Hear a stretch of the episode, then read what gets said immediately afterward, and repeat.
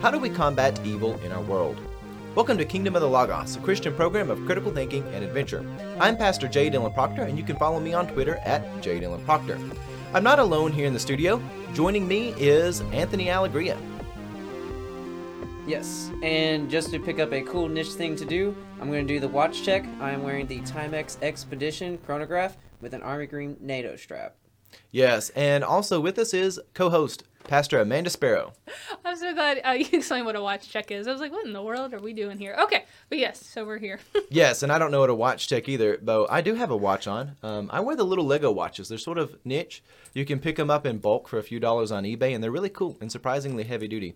Um, not anything of the class of what Anthony wears, but anyways, Amanda, what are we going to be talking about today as we discuss combating evil? All right, so this is podcast 64, and also remember to like us on Facebook and subscribe to Kingdom of the Logos on YouTube. So in this program, we're going to talk about combating evil and how the League of Nations is coming together around rosaries. And I know like you hear the title League of Nations and it sounds a little bit like um, an, an evil kind of villain a collaboration, It but it's not. It's not from a comic book. It's a real place, a real thing, and it actually is doing some great good. So stay tuned for that. We're also going to be building on our conversation about Sebastian, that is a saint we've uh, referred to in previous episodes. Uh, he's a Christian from the third century that went to great lengths to fight evil in the world around him. Yes, and thanks for joining us. It helps us out greatly when you share our content. I know there's a lot of you out here who watch here locally in the Tennessee area. Please just share our content, grabbing a link and sharing it with your friends and family will do so much. And if you really like us, send us a comment. Send us your questions. We have one today that we're going to be answering. Um, in the very end of our program, this is 64A. That answer will be in 64B, so you'll have to hang around for that. But if you would like to donate monetarily, you can do that at patreon.com slash kingdom of the logos. So Amanda's already introduced what we're going to be talking about is the theme of combating evil. But in the essence of staying lighthearted, let's open up today with a few articles that are fun. One is about a crow, which is employed by a theme park. And I'm going to let Amanda give an overview of this to us. All right, so this is coming from the article is coming from sky.com, Sky News. Um, so basically, the kind of a synopsis of the article is that a theme park in France, and I'm going to try to pronounce it, but I do not speak French, so I apologize. But it's Puy de Faux, we think, uh, is a park. It is a historical theme park, um, very popular in France. And they have started training crows to pick up cigarette butts and various trash um, in the park. And one of the president of the park says that the goal is not to clear up, because visitors do that uh, generally, but it is to help show people that even nature itself um, wants to, to inspire people to keep clean. Uh, so that's just kind of the synopsis of the article. Yeah, and you get the crow there. A lot again, people that have no doubt. Last week, or maybe it was week before last week, we're talking about a man who stole a shark using a baby stroller. I'm sure there's some animal rights activist that's going to be like, oh no, they can't employ crows. But I actually think it's pretty cool. I would put this in the category of hot if we were playing hot, not or sanctified. they have employed crows to help clean up in the theme park. Uh, however, I probably should not go there because I have a habit of destroying birds of, of size and stature. Even today, as I was driving over to the church, uh, I hit a buzzard with my car. It hit right on the A pillar and exploded, and blood and guts went all over the car. It was very theatrical. Just couldn't help himself. Couldn't help myself. But a few months ago, the vehicle I drive's a Mini Clubman. I hit a a turkey in the windshield, and it just exploded everywhere. Today, I was trying to avoid that. So. I guess that is not a theme park for me because I'll take out some of their employees, and that's not one of the things that needs to be on your resume. Do you think crows get um, workers' comp if they get hit by cars? Uh, yeah, well, they, they do get fed. So every time treat- they pick yeah. up trash, they get they get food and they get treats. So they are being treated well. That helps. Yeah, and that is really cool. Uh, again, crows are really intelligent. They're actually some of the most intelligent birds. I think when they've done scores on birds, the crows have actually ranked the highest of all birds in intelligence. Hmm. And I know they're capable of facial recognition. If you clip their tongue right, they can speak. And evidently, if you pay them in treats, you can get them to work for you. Anthony, do you have anything to say about that? I will say, back to the workers' comp thing, historically speaking, there are a ton of working animals who, like, once they've kind of, you know, hit the being let out into the pasture field, have actually gotten to live pretty great lives as a result of that work, which is really interesting. Yeah, even in Hollywood, this is one of the things. I know there's been a lot of scandals, and I know everybody wants relief from culture, but in Hollywood, most animals have better contracts negotiated than do like children. Like the animals can only work for like a few minutes before they have to be given a treat. They have to be given like a break and stuff like that. It's crazy. Uh, anyways, I was actually asking if Anthony had any comment because I may replace Anthony with a well trained crow. there you go. There we Sit- go. Sit down there. You have to train it to peck the right buttons in the right yes, order. it has to pick the right buttons. Just kidding, Anthony. You're you're not going anywhere. We have you forever. All right, so the n- Scary. next thing we have to talk about is holy water that was contaminated. And this is an interesting one which just sort of sheds light on the ambiguous and general turmoil that we find throughout creation. Right. And so this also takes place um, in France. This article is from the sun.co.uk, um, and it's about uh, the Notre Dame. Uh, so congregants were going to the No- Notre Dame, and if you're familiar with Catholic tradition, they usually um, dip their fingers in um, a font, which is just a basin of water, of holy water, and then they cross themselves. Well, when this happened, apparently some people started to complain that their faces were tingling and they were getting headaches, and also some other people were complaining that there was a foul smell coming from the holy water. So the priest or whoever was in charge called the authorities because they were afraid the water was poisoned. The authorities did investigate and they didn't find any reason to believe that there was any kind of concern. And the article is really kind of ambiguous. Does that mean like they didn't find something high enough to cause a concern, or did they not find anything in the water? It really doesn't say. But regardless, this is kind of some people were, were very worried that this was going the beginnings of a terrorist attack. But like I said, authorities couldn't find anything much more significant than the tingly faces and the headaches. Yeah, so it's interesting. Again, a little bit of a metaphor of things going on in the world.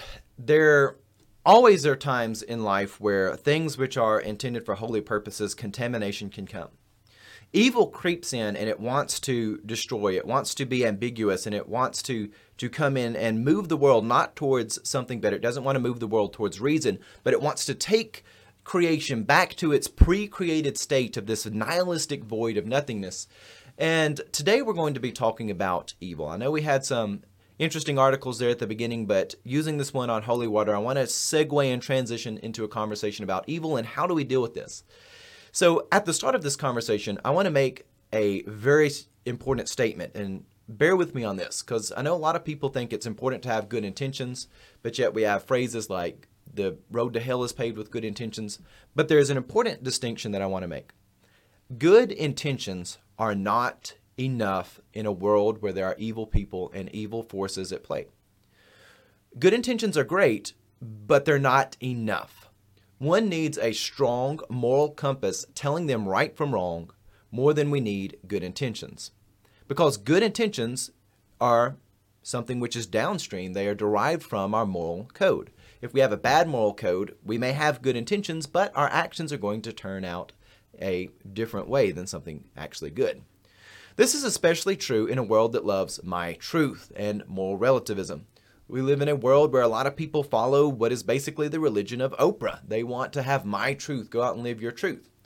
The problem is is that if everyone thinks their personal truth has as much authority as every other truth in the world, then good intentions are nothing more than words of consolation in the face of evil. If we don't actually have something transcendental that originates outside of ourselves helping us towards good, good intentions are not going to mean anything. If they only start from inside ourselves, then there's a big problem. When we look throughout history, we can look at some people who are obviously very bad, but yet when we examine their character and the motives behind them, we can see just how dangerous good intentions are when they originate out of bad moral codes. Stalin, he had his truth of the good intentions of battling class warfare. You know, it sounds good to battle class warfare. When you talk about the bourgeoisie having its rule over the proletariat, those people, they, they want to hoard up all the resources, all of that is very compelling. But when we examine history honestly, Stalin killed tens of millions of people, or his ideology and what went on in Soviet Russia killed tens of millions of people, and we can't even figure out how many tens of millions of people were killed as a result of this, because the morality behind those intentions was corrupt. Good intentions can still cause evil if the morality behind them is evil. Nazi Germany, it had its truth of eugenics, and it was considered merciful within that ideology to kill Jews because they were inherently diseased. The truth that they had, their good intentions of eradicating people of disease, was ultimately evil. In a world where social media mobs and social media movements have such extreme power, we must realize that good intentions are not enough. We are often tricked by the fact that movements start and they have a name associated with them, and we like the intent of movements. We like the, the hashtags and things which come in our world. But we have to step back and say, is the motives behind this and the morals of the people leading these movements capable of actually moving us towards a better place? Because we may find that we like the intent of a movement, but if we blind ourselves to the morality behind such intent, we may find ourselves deficient in the end. This is the problem I have with a lot of the social media mobs, because they're really easy to get into and there's no moral authority needed to get into them. People can just get online, they can write something out, they can do something, whether it be cyberbullying or they can think they're standing up for victims, but they have no idea whether they're actually helping people or not because they don't actually have a good moral compass guiding them. There's no accountability, there's no real justice, only qualified justice. History has taught us over thousands of years that justice is best served blind. It is best served by an objective moral code which has transcendental authority over the people that are being examined. Justice is best served when it comes from something outside of the parties involved. But in our modern world, we find that many people hate this. They claim there are injustice in the world and they want to do something about that, and I do believe they have legitimate intentions to do something about this. However, instead of taking up the wisdom that justice needs to be more blind, they instead want to align justice with their personal and relative truth. And ultimately, when we look at history, that destroys civilizations. A great philosophy I have learned here recently in life is that when dealing with morality and when dealing with the theological questions we have in the world, take this wisdom. Stake your flag in strong, orthodox morality. Do not stake your flag in gray area. If you stake your flag on solid morality, you will take that solid morality with you to the areas of gray in life. However, if you stake your flag in the gray areas in life, you will carry gray to where there are areas of no gray. In other words, if you start thinking about the outliers and the exceptions and say, oh, well, there's moral gray area here, you'll start taking that moral gray area to places where, well, we can actually clearly tell the difference between good and bad. But if you start your thinking and say, what does it mean to be Christ like? What does it mean to have the very will of God come and inspire me and teach me every day? If we start thinking on the solid ground of tradition, evidence, and orthodoxy, then we will be well prepared to deal with the unusual circumstances of life. So, before we read about this League of Nations and what they're doing with the Rosary, I just wanted to throw this over to Amanda and see if you have any thoughts on that monologue I just shared there before we move along. Well, I think uh, as you were talking, I was reminded of the story um, early on in Acts where I think it was Peter and John are taken before the Sanhedrin. The Sanhedrin is upset at them because they keep proclaiming this message of, of Christ and Jesus, uh, Christ Jesus being resurrected, and so they they remove Peter and uh, John from their presence and they're talking within themselves. And one of the leaders stands up and he's regarded for his wisdom. And he says, Remember a couple years ago, there's someone came up and they tried to revolt. He died and his disciples ran away. And then this other guy came up and he tried to start a revolt. And again, he died and his followers ran away. Now there's this, this group following this Jesus of Nazareth. He said, This is, if it's not from God, it's going to dissipate. And we can see that in the movements and the social movements today yes, in our world there are some awful things going on. And yes, there are movements out there that are trying to combat the evils of our world. So uh, by no means are we trying to say that these movements themselves are evil or unnecessary. But they seem to lack a solid foundation, so they can only do so much. And so then uh, the, the great leader in the Sanhedrin concludes with If these disciples, though, are of God, you will find yourself fighting against God, and you will find yourself on the wrong side.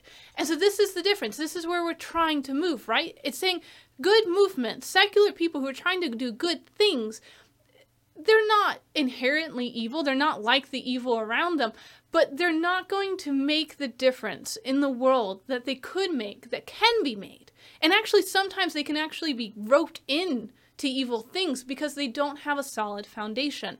And what is that solid, foundation? What does that have to be if it's going to be successful in the world of actually changing hearts and minds, not just changing policies? It's going to only happen if that foundation is Christ. Couldn't have stated it better myself. So let's go into this with the Holy League of Nations. Amanda, if you would share with us a little bit about this. All right, so again, Holy League of Nations, it sounds creepy, and actually the website is from thechurchmilitant.com. And um, if you're like me, I saw all those words and was like, woo, red flags. But this is, again, actually a very great group that is moving towards a place of organizing people, kind of like think of um, prayer at the pole or, or prayer day that happens in schools. But this is establishing it on a much broader scale, and it is using the infrastructure of the Catholic Church. Um, and so they are calling like this, it's a rosary day. And if you're unfamiliar with what a rosary is, it's a necklace, or sometimes they wear it like a bracelet around their arms, and it has beads on it. And you follow the beads to help you remember how to pray. You usually do Our Fathers and Hail Marys and things like that. And then you conclude um, with a big prayer. But, anyways, it's just, it's a tool to be used to help you to go through a time of prayer and reflection. And so they're using this uh, Rosary Day to call people to prayer, and it's happening internationally. That's why it's called a League of Nations. It started in Poland, and then this helped influence some other things where people actually gathered around the borders of Poland to pray for the country as a whole. And if you can just think, I mean, Poland's not a giant country, but it's a good sized country, and to get people to just in fields and also along the coast and other places to pray um, for their country. And this then eventually led to some other things where they had a service where they crowned Christ King of Poland, um, which is phenomenal um, in our world. And I think we're going to talk about that a little bit later in our program. But this is this is what the League of Na- the um, Holy League of Nations is, is is talking about. Yeah, and stick around for episode 64B, where we're going to talk about that. I know for time purposes, we're trying not to take too much of your time, but we do appreciate you joining us. We're going to talk about is it hot, not or sanctified to crown Christ King as a nation here in the modern world? It's a lot of people who say government and politics don't need to mess, but I think there's something powerful in that. We'll talk about that. But let's go back to the rosary a bit. I know a lot of people they say, well, how do we defeat evil? And does a nation getting really excited about prayer does that do anything? Well, one of the things that the rosary was designed for, and the rosary is really actually a prayer. I don't want to get too much into the Catholicism of it. A lot of people look at you and say, "Oh, look at y'all over there wearing clergy college, talking about rosaries. Y'all just want to be Catholics." Look, there's issues with that. We are Church of the Nazarene proudly. We're very proud Wesleyan holiness people. But the actual history of what these are, and if anybody that's in our audience would actually like one, we make some. We're actually thinking about having these as something that we send to people who subscribe and support the, the program. The rosary starts off as prayer beads, and it begins in what is early Christian church, a little bit before Catholicism is Catholicism, sort of the general church that exists early on. And when people would be converted into the faith, they wanted the people who couldn't read and write, the people who may have been Gentiles by birth, to have something on their body to remind them everywhere you go, God is king in your life. In other words, you don't go be a pagan on every other day of the week when you're not at church. You don't go to the next temple. When you're going out, you're working in the fields, when you're going home, you are a Christian and you should be thinking about that. So they made these beads that they could give people, and you would wear it on you. Maybe you'd have it in a pocket or a bag or something. And whenever your hands come across that, you'd be reminded, oh, I'm a Christian. God is the king of my life. I don't need to be thinking about the, the pagans in the world, but, but Jesus is my Savior. And when you would have those, you would take and you would run your hand around the beads, and it would take a little bit of time to do a prayer where you go from bead to bead to bead. And yes, it's involved into the to the modern form where there's Hail Marys and stuff in there. I think again there's some serious issues with that. However, I can respect its function as saying something that you keep on your person. You feel it and you're reminded, oh, I need to be spending time in prayer, and you've got to spend a little bit of time to go around that. So, send us your thoughts on that. Right now, we're going to go out to our resident anchorite, Athanasius, and we're going to see what he has to say about St. Sebastian, and then we'll come back to talk about Sebastian.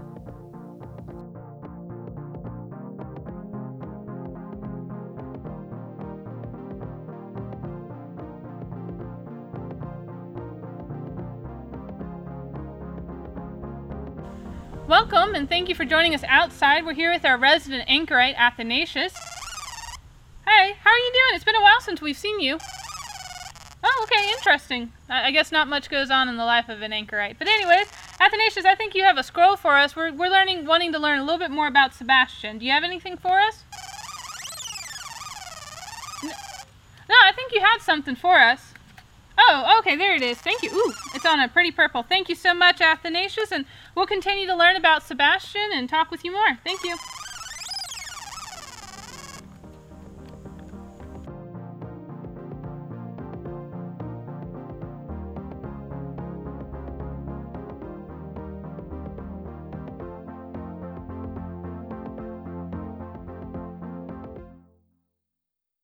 How do we deal with evil in our world? This question is especially difficult when evil is not perpetrated by obvious villains, but instead by cultures built on unrighteous morality. Sebastian was a young man living in the 3rd century in Rome, a culture of mobs that used the power of the state to brutally torture and execute Christians. The Roman culture would entertain itself with the suffering of the church and justify its evil with unreasonable allegations against the followers of Christ. Sebastian was not just any youth, he was a Christian convicted to combat the evil in the world around him. Sebastian's response to Rome might surprise you. In order to combat the evils of Rome, he joined the Roman army. As a Roman soldier, he could work undercover to assist Christians being persecuted by the Roman government. Sebastian had a success in both his undercover work and as a Roman soldier. Moreover, as a soldier, he became a favorite of Emperor Diocletian and became a member of the Emperor's Praetorian Guard, an elite unit that served as bodyguards for the emperor. As part of the Praetorian Guard, Sebastian had access to many elites in society and was able to minister to many, teaching them the gospel of Christ. Furthermore, Sebastian's status granted him reliable information about those arrested for their faith. This information allowed him to minister to the families of the suffering. For a while, Sebastian was able to minister in secret, leading many people to Christ. However, after converting a local prefect, Sebastian was reported to Emperor Diocletian in 286. With Sebastian revealed as a Christian, the emperor ordered Sebastian to be used as target practice by archers. Sebastian was tied to a stake in a practice field, and he was shot so many times by archers that his body was described as being as full of arrows as an urchin. After being used for target practice, he was left for dead. A Christian widow named Irene, also known as Saint Irene of Rome, came to retrieve Sebastian's body. Irene's husband had also been a Christian serving in the Roman military, though he had been martyred for his faith. As Irene was taking Sebastian's body down from the stake, she discovered that he was still alive, so she took him home and nursed him back to health. Two years later, and after recovering his health, Sebastian took it upon himself to confront the emperor personally. He had been a favorite of Emperor Diocletian prior to being discovered as a Christian.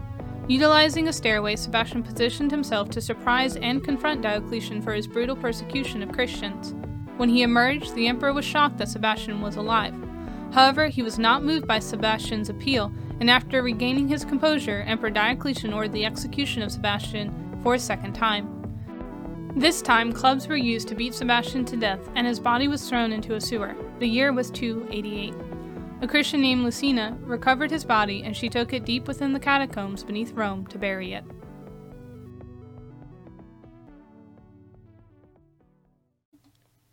Sebastian really is an interesting person from church history.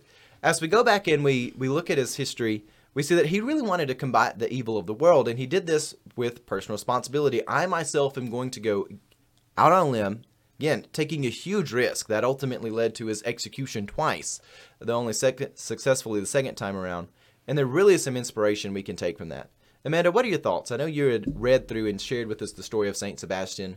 What do you think about this level of combating evil and the moral code it takes to be able to do something like this? Well, I had heard the story of Sebastian before, but I think either either I remembered it wrong or maybe I had heard just one of the, the, the stories around him where he goes back a second time, and it was like he just kind of goes back to like a random um in the story I had heard or that I remember he goes back kind of just like to a random Roman leader. Like it just seems like ah, oh, there's a Roman person I can go yell at. Um, but in this story and, and this telling of it, it, it does. There's there's this, this intentionality of not just going to some Roman leader, but the emperor like i mean you had to really think that well, he really had to think that through of i'm not just going to confront somebody. I'm going to confront the emperor who is leading this and who tried to kill me two years ago. And not only am i just going to like show up i'm going to hide in his pathway so i know for sure i can talk to him about it.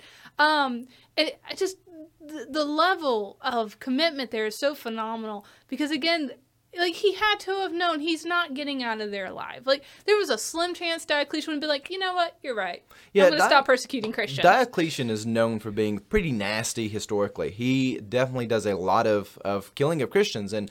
A lot of times, people in our world they talk about oppression, and it's always some sort of soft oppression that you can't really prove or disprove. In this case, it was brutal torturing of people for entertainment. They would do horrific things to people in the amphitheater and just amazing stories of integrity that Christians would have when they were said, make make the pagan sacrifice or go to the amphitheater.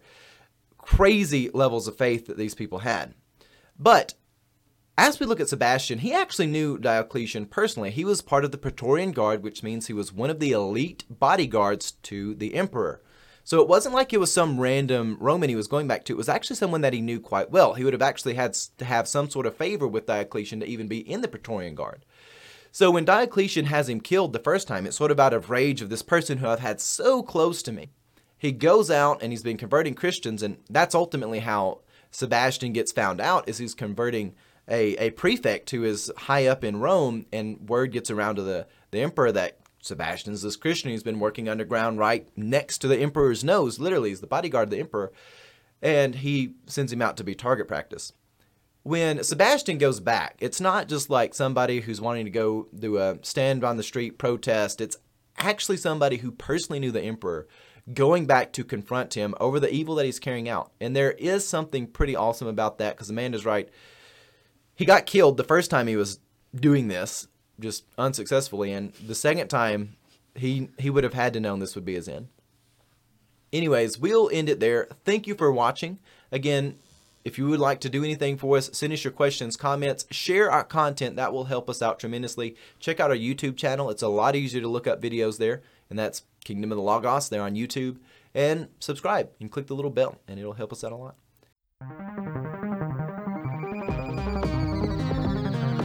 The morals of evil. Can evil even have a moral code? This is a devotional from people who know what EDC means. And now let's take an examination of the exorcism in Mark chapter 1 to examine a very diabolical topic. So we're going to start in Mark 1, verse 21, and I'm going to be reading from the ESV.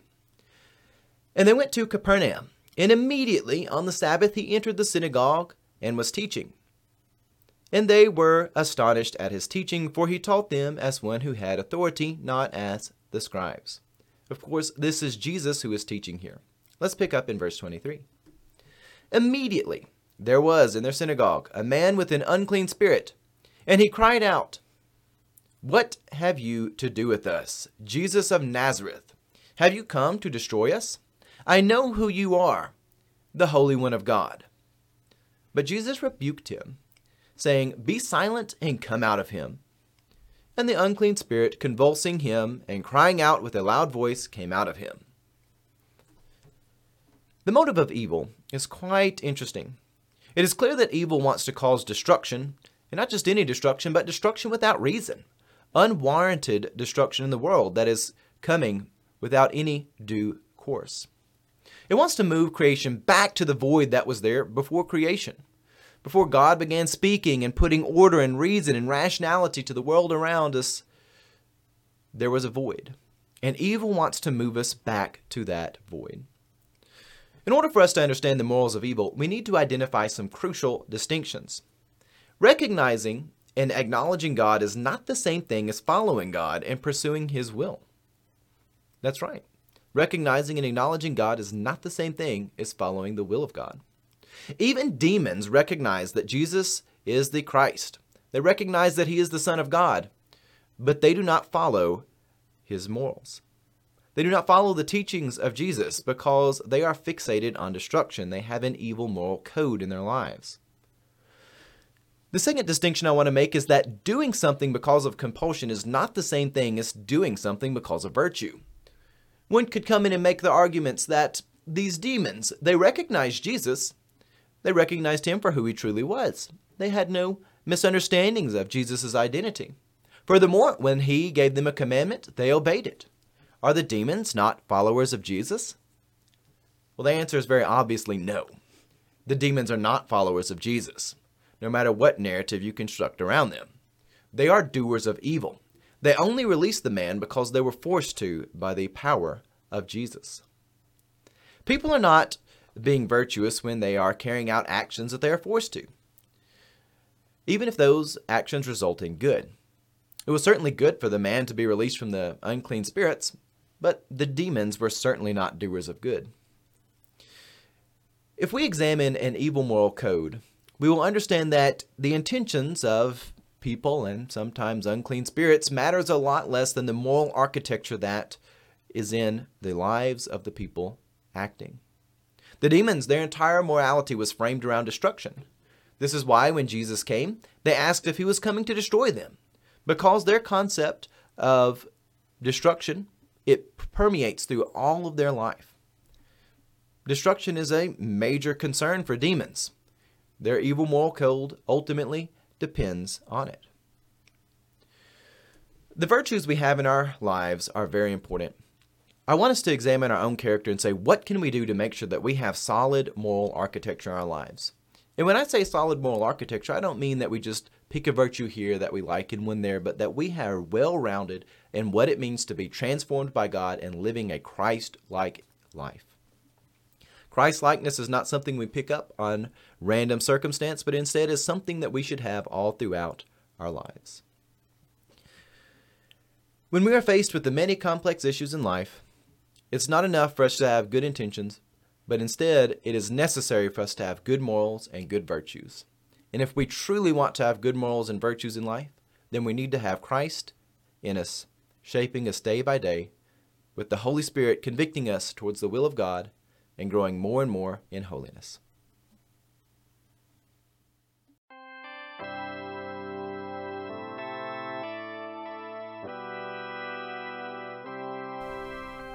Church growth is so hard. Everyone wants to go to that chapel a few towns over because it's got those fancy relics. Hmm. Well, if we can't really find any on our own, we could always steal those. But steal the relics? Well, I'm a young man now, and if you send me over, as I have grown in age, I will also grow in rank. And at that point in time, I can steal the relics and bring them to this place. Hmm. That does sound pretty tempting. If we steal the relics, then people will come and visit us. I like this. This sounds like. Ladies and gentlemen, we don't have to steal relics to overcome the challenges of church growth. Remember to support your local church, and thank you for joining us online at Kingdom of the Logos. So, um, this is kind of in response to someone private messaged and asked the question Is believing the same as having faith? And after hearing our devotional and our continual conversation about combating evil, I think this becomes really, really relevant for us to answer um, in the midst of all this information we're being presented. So, is believing the same as having faith? My initial reaction is no. And we can see this in the story of, of Mark uh, obviously, again, the, the, demons believe they have some kind of understanding, uh, but they're not willing um, to kind of take on, to commit uh, to the structure of faith, um, to understand not just who Christ is, but then who Christ calls all creation to be. Um, so we can see these clear distinctions uh, that are happening. And it's kind of easy to pick then on the demons because they're demons. What else are they gonna do, right? um, I mean, yeah, the demons are going to be do. demons. Yeah, they're they're going to be destructive, right? Um, I'm not sure if our, I don't know, the understanding of demonology allows us to say demons can be repentive, but so let's move away from the demons and talk about ourselves. Um, there are many people um, around our world that kind of assent, cognitively assent to this idea of, of, of a higher being or a higher order of things. And, and, they have some kind of idea that, that they need to live good and virtuous lives. Um, but they then disconnect from a broader scheme of things in which they need to dedicate their lives to this pursuit of holiness. And of course, even a pursuit of holiness, even in Christendom, is ultimately empty if it is not connected to the life and power of the triune God. Um, so I'll open this up to Anthony and to and to Dylan as well. And what are your guys' response to this question? Anthony. So um, I would probably take just a more etymolo- etymological approach, I think is how I pronounce mm-hmm. that. But anyways, um, so one other word that's kind of like this is confession. And you know, today all we have left of confession is basically like admitting something. But in the Greek originally, it also means to live in accordance with. So if I were to confess confess Christ, I would not only be admitting that Christ is my Savior and Messiah, but also I'd be living in accordance with Christ likeness. And I feel like faith is a lot like that, especially whenever you consider, for instance, um, the use of faith like remaining faithful to your wife, wife, or remaining faithful, faithful to God. That is an instance where um, you are maintaining your belief, but you're also living in accordance with the um, respective ethics for both. So Yeah, like you can recognize something. For instance, the demons recognize who Jesus is, but they don't live in a way that matches Jesus' behavior. They're not living in accordance with that. So, my answer would be no, believing is not the same thing as faith. Though a lot of people get hung up on the words and they'll say, oh, I can create this sort of rhetoric where they're the same thing. The sentiment of the two are a little bit different. You can acknowledge who God is, you can acknowledge who Jesus is, and you can, like the demons, it wasn't just that they acknowledged it, they absolutely knew it. There was no doubt with their minds about this. But at the same time, they had absolutely no persuasion to do anything godly in their lives as long as they had free will. Unless Jesus comes and commands them to release somebody, they're not going to do it. They believe, but they certainly have no faith. They have no disposition to do anything better. All right, so that's what we have there. Now we're going to play Hot, Not, or Sanctified, uh, just with two items today. So, how this works is we ask the question Is this hot, not, or sanctified about an item either from church history or just general culture around us? And what we mean when we say hot is that is a positive theological inspiration. If we say not, well, then it's not. And if we say it's sanctified, then we're not saying the item is sanctified, but we're saying only God's sanctified judgment can decide if this is good theological inspiration for us or not. And as we get into this, I'm tempted to ask the question about anchorites again. We had Athanasius share with us about Sebastian. I'm thinking maybe we should ask Hot Not or Sanctified, should people send us bricks? And if they send us bricks, we can actually take Anthony and turn Anthony into a full time anchorite now. Um, and we can just stick a computer in there and a small window. He can watch church. We can maybe let him speak occasionally, and he can Stick a run- microphone in there, yeah. we can, yeah. Um, since your thoughts on that, we'll just brick him up in the corner he's in now and just let him be there permanently. I think that would be good. But in a serious note, let's talk about uh, making Christ king in modern society. So, in the podcast 64A, which is the first half of this, again, we kind of divide them up a little bit for the video purposes. We were talking about the League of Nations who had this really profound statement where they come out and they said, We're going to make Christ king of Poland. And there were some others who were in the UK and a few other places who kind of wanted to follow in that footsteps and say, We want Christ to be the king of our nation as well. Well, what do we think about this, gang? Is this hot, not, or sanctified? And again, those of you in the audience, send us your questions and comments and whether you think it's hot, not, or sanctified. If we were to, in our culture, say Christ is the king, what would that do? Because there really are multiple sides of this. Some people would come in and say, oh, you don't want church involved in government, you don't want government involved in church, certainly. And then there'll be other people who just say, oh, it's just a symbolic thing, it's kind of hollow. What do we think about this? Amanda? Well, like I said, we're referencing an article about the, the Holy League of Nations, and in that article, it talked about how even the king, not the king, I apologize, uh, the leader in Poland was part of that service. Um, so it's it's talking very much a different movement, I think, than like a hollow, just kind of symbolic thing. There's actually something happening here where people are recognizing their need to establish some priorities. Um, for this statement, I don't want to say sanctify because I don't want it to sound like a cop out, but I do recognize there's a lot of nuances in these words that we're using and different biases that are going to come to the to the question. So I don't know, somewhere halfway between hot and sanctified is kind of my response because here's the thing. Again, we have to hear this not as Americans that are like, ah, we need separation of church and state um, because of our own history and biases um, that kind of condition our response, but really understanding what this question is asking us. And I think it helps to put this in terms against uh, the coronation of Charlemagne, which was a huge turning point in church history, where the church coronated a political king. Now, for a long time, the church and the state and political governments had kind of been in bed together, but this solidified this idea of the church and the state having this power struggle of how to control people. So if that's how we're thinking of this, obviously we're going to kind of be in a bad place of wanting to make Christ king because then we're really kind of almost saying the church needs to be king, right? We need a theocracy to tell us what to do. And if we ever look at theocracies in our world, they never turn out good. Um, but if we're actually saying what we're saying in the statement that Christ is king, um, that the leading and the guiding and our hope is not in structures of political powers which change every day, um, but actually the faithfulness and the fidelity of Christ, um, then then we have I think a drastically different culture that's going to come from that. Well, just to build off your statement, theocracies don't work. And one of the reasons why is they're never really actually a theocracy. They're always whatever person is in power, it's their disposition, it's their truth, not the truth of God which manifests. Right.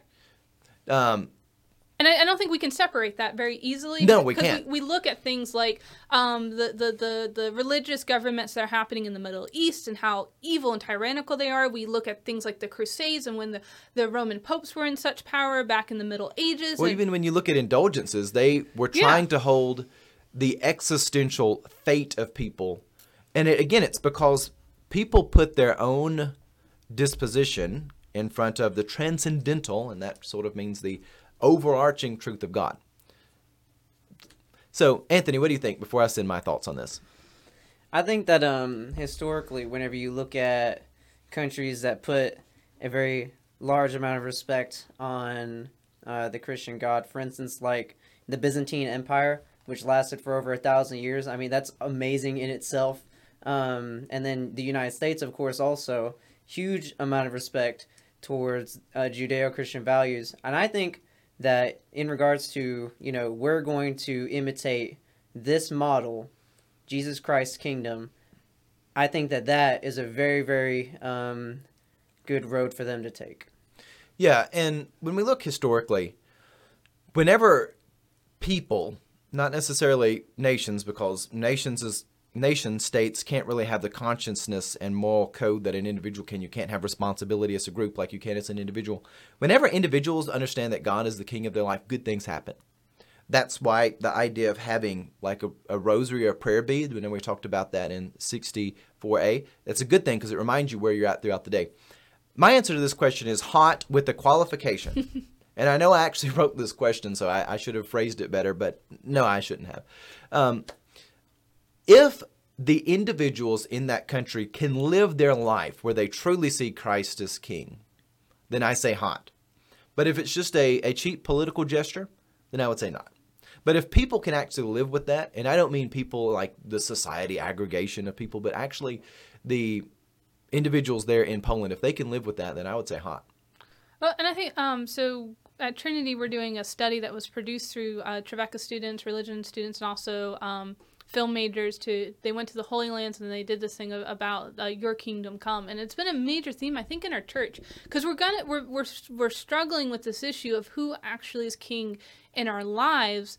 And what does that mean then when we do things like go to a, a voting booth and, and we have to decide who becomes the leader of, of our, our country? And how do we live in a heavenly kingdom but also be responsible human beings under earthly structures? So, this is a huge debate and struggle for many Christians. And I think, like, what Pastor Dylan is really touching on is saying, who are you f- trusting? Who are you relying on? And and if Christ is king, you're going to live your life very differently if he's truly king, not just, you know, so you can manipulate that to manipulate others in your political field regardless of which party you align yourself with. Um, but if it's really if he is really king, then there's going to be influence into everything else is going to trickle out of that versus starting in a different place. Absolutely, and spiritual revival is far more important than political revival will ever be. You look at history, it's absolutely true. I'm reminded of the Visigothic kingdom, and I know we talked about Isidore of Seville. Go out, check it out. Again, our YouTube channel has all this stuff easily searchable. Um, we talked about Isidore of Seville and his older brother. They're bishops there in Seville, in a part of again what is now modern Spain and a little bit of France. We keep talking about France. We've got to move away from France. Good, good, good heavens, people. Um, but one of the things that happened is when those people, and even as they were kind of heretics, they were kind of a little bit of Arian before Isidore kind of eradicates that. The people who understood that God was king, these were the first people to create a legal system that said no matter what ethnicity you are, you have the same rights. In other words, the same laws apply to everyone. And this came because these were people who understood Christ is the Messiah. Yeah, they were Arian heretics. They didn't understand the divinity of Christ, but they didn't understand that Christ was the origin of of transformation. And they said, as individuals, we can be transformed, and our identity is in Christ. And good things come when people start thinking like that. Politics is downstream from culture, and culture is downstream from the morals we have as individuals. And if we have a life lived where we understand Christ is King, good things are going to happen. Well, let's move along to the next thing we're going to talk about. This will be the last conversation we have today. Again, remember to like us on Facebook and subscribe to the YouTube channel. Again, Kingdom of the Logos. Our podcast is free on iTunes, iHeartRadio, SoundCloud, and a lot of other places where you get your RSS feed podcast. We're on Instagram and also Tumblr. You can donate at patreon.com, so that's Kingdom of the Logos. Our last question is about gargoyles. And it's probably my favorite question of the day. This whole program was designed to be around gargoyles, and how is it that it's the last thing? Just sort of a, a small tag on the end of fighting evil um, gargoyles. So, Hot Not a Sanctified Gang, having gargoyles on your building. And of course, gargoyles are interesting things. We'll put out a full podcast on them sometime in the future. Gargoyles are something which look a bit grotesque. There is such a thing as a grotesque. They're different from a gargoyle, but gargoyles are these sort of hideous monsters which are actually designed to fight off evil. They're, the word gargoyle comes from a French word. I know France is coming back up again. Um, gargouille, which is a word for throat. Gargoyles used to be sort of hollowed out fixtures on buildings that water would come and they would have the water come through the gargoyle and it would spew it out.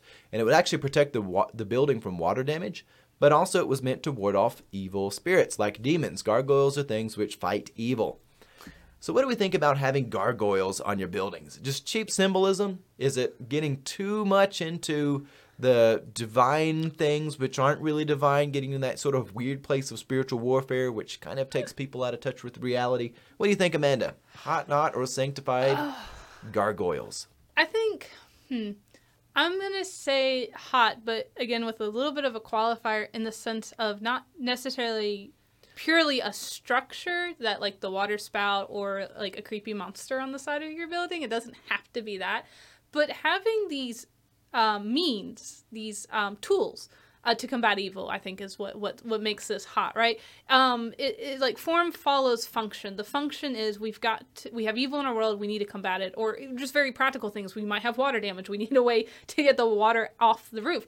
Um, how are we going to do that? Ah, this is how we're going to do it. We now have a tool to do that, a forum that promotes this idea of combating evil. Um, so that that definitely I think is very hot. Is to look at the the things we have around us and how can we construct them um, into being ways that we can use them um, to combat evil. In a moment, I'm going to ask Amanda if there are gargoyles at Trinity. But before I do, I've got to get Anthony's answer to this. Anthony? I would say architecturally, definitely hot. I think it's a really awesome touch. It's just cool. And although theologically, I might say not. I'm kind of hesitant to say not because there is some good stuff that you can get from that. Because whenever you look at a gargoyle, you don't exactly think that that thing is going to be nice to you. and you don't think, you, you know, that's not what you think. But it is harsh and ferocious. And that is something that at times what you have to be whenever you're combating evil. So that part, I like that moral of it a lot. But Do- theologically, I'm not sure. Do we think that Sebastian looked like a gargoyle after being shot with arrows so many times that he looked like an urchin?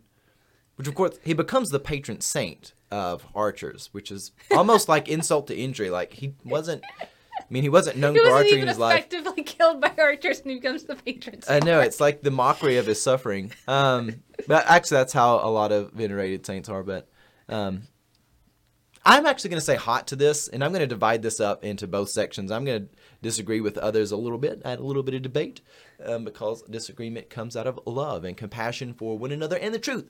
I say hot architecturally because when water on your building is just straight up evil. When I was younger, I worked for USS here in the Ashland City, Pleasant View area, doing foundation repair. Some of the hardest work I've ever done in my life. It's brutal. Um, people that have done it and tobacco say it's up there with working tobacco. It's it's mm. with a jackhammer on concrete all day in the beating sun. It will do things to your body that you just hope and pray never happens to your worst enemies.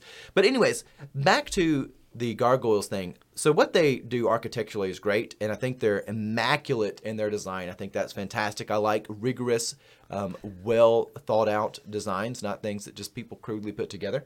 But also theologically, again, our moral code is more important than our intentions. And our intentions they're downstream for our moral code. But the moral code that says we're going to put a monster on the building that's not actually an evil monster, but it's just ugly, even though it's also kind of beautiful. It's just sort of macabre in its design. It's there to remind people that there's something looking out for you, something that's kind of monstrous itself, that it is going to go and fight off the forces of evil. It comes from a moral architecture that says even our buildings, want to remind you that there's something to fight the evil. You need to know that we are thinking about fighting evil and we're even putting that into our architecture. It's literally a way of communicating the fighting of evil in your architecture, and I think that's really good. I like the moral intentions that, or the morality that come behind the intentions. So I'm going to say hot all the way around, though I will add a qualifier like Amanda did. I think they need an education. You don't need to just put up a gargoyle and expect people to know. I mean, that's just unreasonable. Yeah. Um, we've got to educate people better, and it, I think it's good to have gargoyles and the whole high church architecture that comes with it. It's gorgeous, it's stunning, it communicates something amazing to people. A lot of times people say, "Oh, who wants to go to this place which makes you feel t- small and ugly when you go to these beautiful, massive buildings?" But they're not meant to do that at all. They're meant to take you there and say, "Look, you may be small and ugly compared to this giant building. we all are. But when you get there, you can participate in the beauty of the kingdom of God. It is elevating you. It's something which doesn't mock you. Instead, it, it takes you into it and says, You can be relieved from the world. You are now being a part of something which is absolutely amazing. And what is communicated by that architecture is amazing. Yeah, I mean, like, you know, you're part of it, and it's just so happens to be better than anything else that's around. So, Well, gang, any final thoughts as we wrap up our program? Oh, wait. Oh. We have one more question. Amanda, Oh, does, yes. does Trinity have gargoyles? And we'll end there. Okay, so currently at Trinity there aren't any gargoyles, and I'm not even sure there really were ever gargoyles, but maybe there were some elements, some very high church elements at in the old building before the fire. Anyways, the reason kind of this question comes up is because there was there's a story of a lady that comes in, and she says that the gargoyles are chasing her, and in doing so, she kind of inadvertently confesses because you know I think she thought the gargoyles were evil things chasing people, but actually you know they're they're good things that ch- chase evil, and so she was she was actually confessing her own sins there, um, and she actually was doing some some pretty bad things. But anyways, yeah, so there there there may be um some some gargoyles, and I, I think this this is why it is important to have these. Whether they are very physical architectural pieces or they're just structures in our lives we have to have ways to combat evil and i think they need to be such that people can see them they know them and they can say hey look that person or that building or that community is acting different than the rest of the world they're combating evil um, one, they're combating evil, and two, they're combating evil in a drastically different way than all the different movements, all the different political um, parties. They're doing something different that calls people towards transformation and really doing something better. Absolutely. And we do need those moral architectures in our lives. And again, I don't say moral foundations. I'm also not someone who gets up on hung up on language if you say moral foundations, but architecture is something which doesn't just start at the base, but it has the base included and then it stems up. You have to walk around it, you have to maneuver it. We need things in our life, whether they be physical gargoyles or we need moral gargoyles in our lives to fight the evil. And with that, we'll wrap up our program. Thanks for watching and have a blessed day.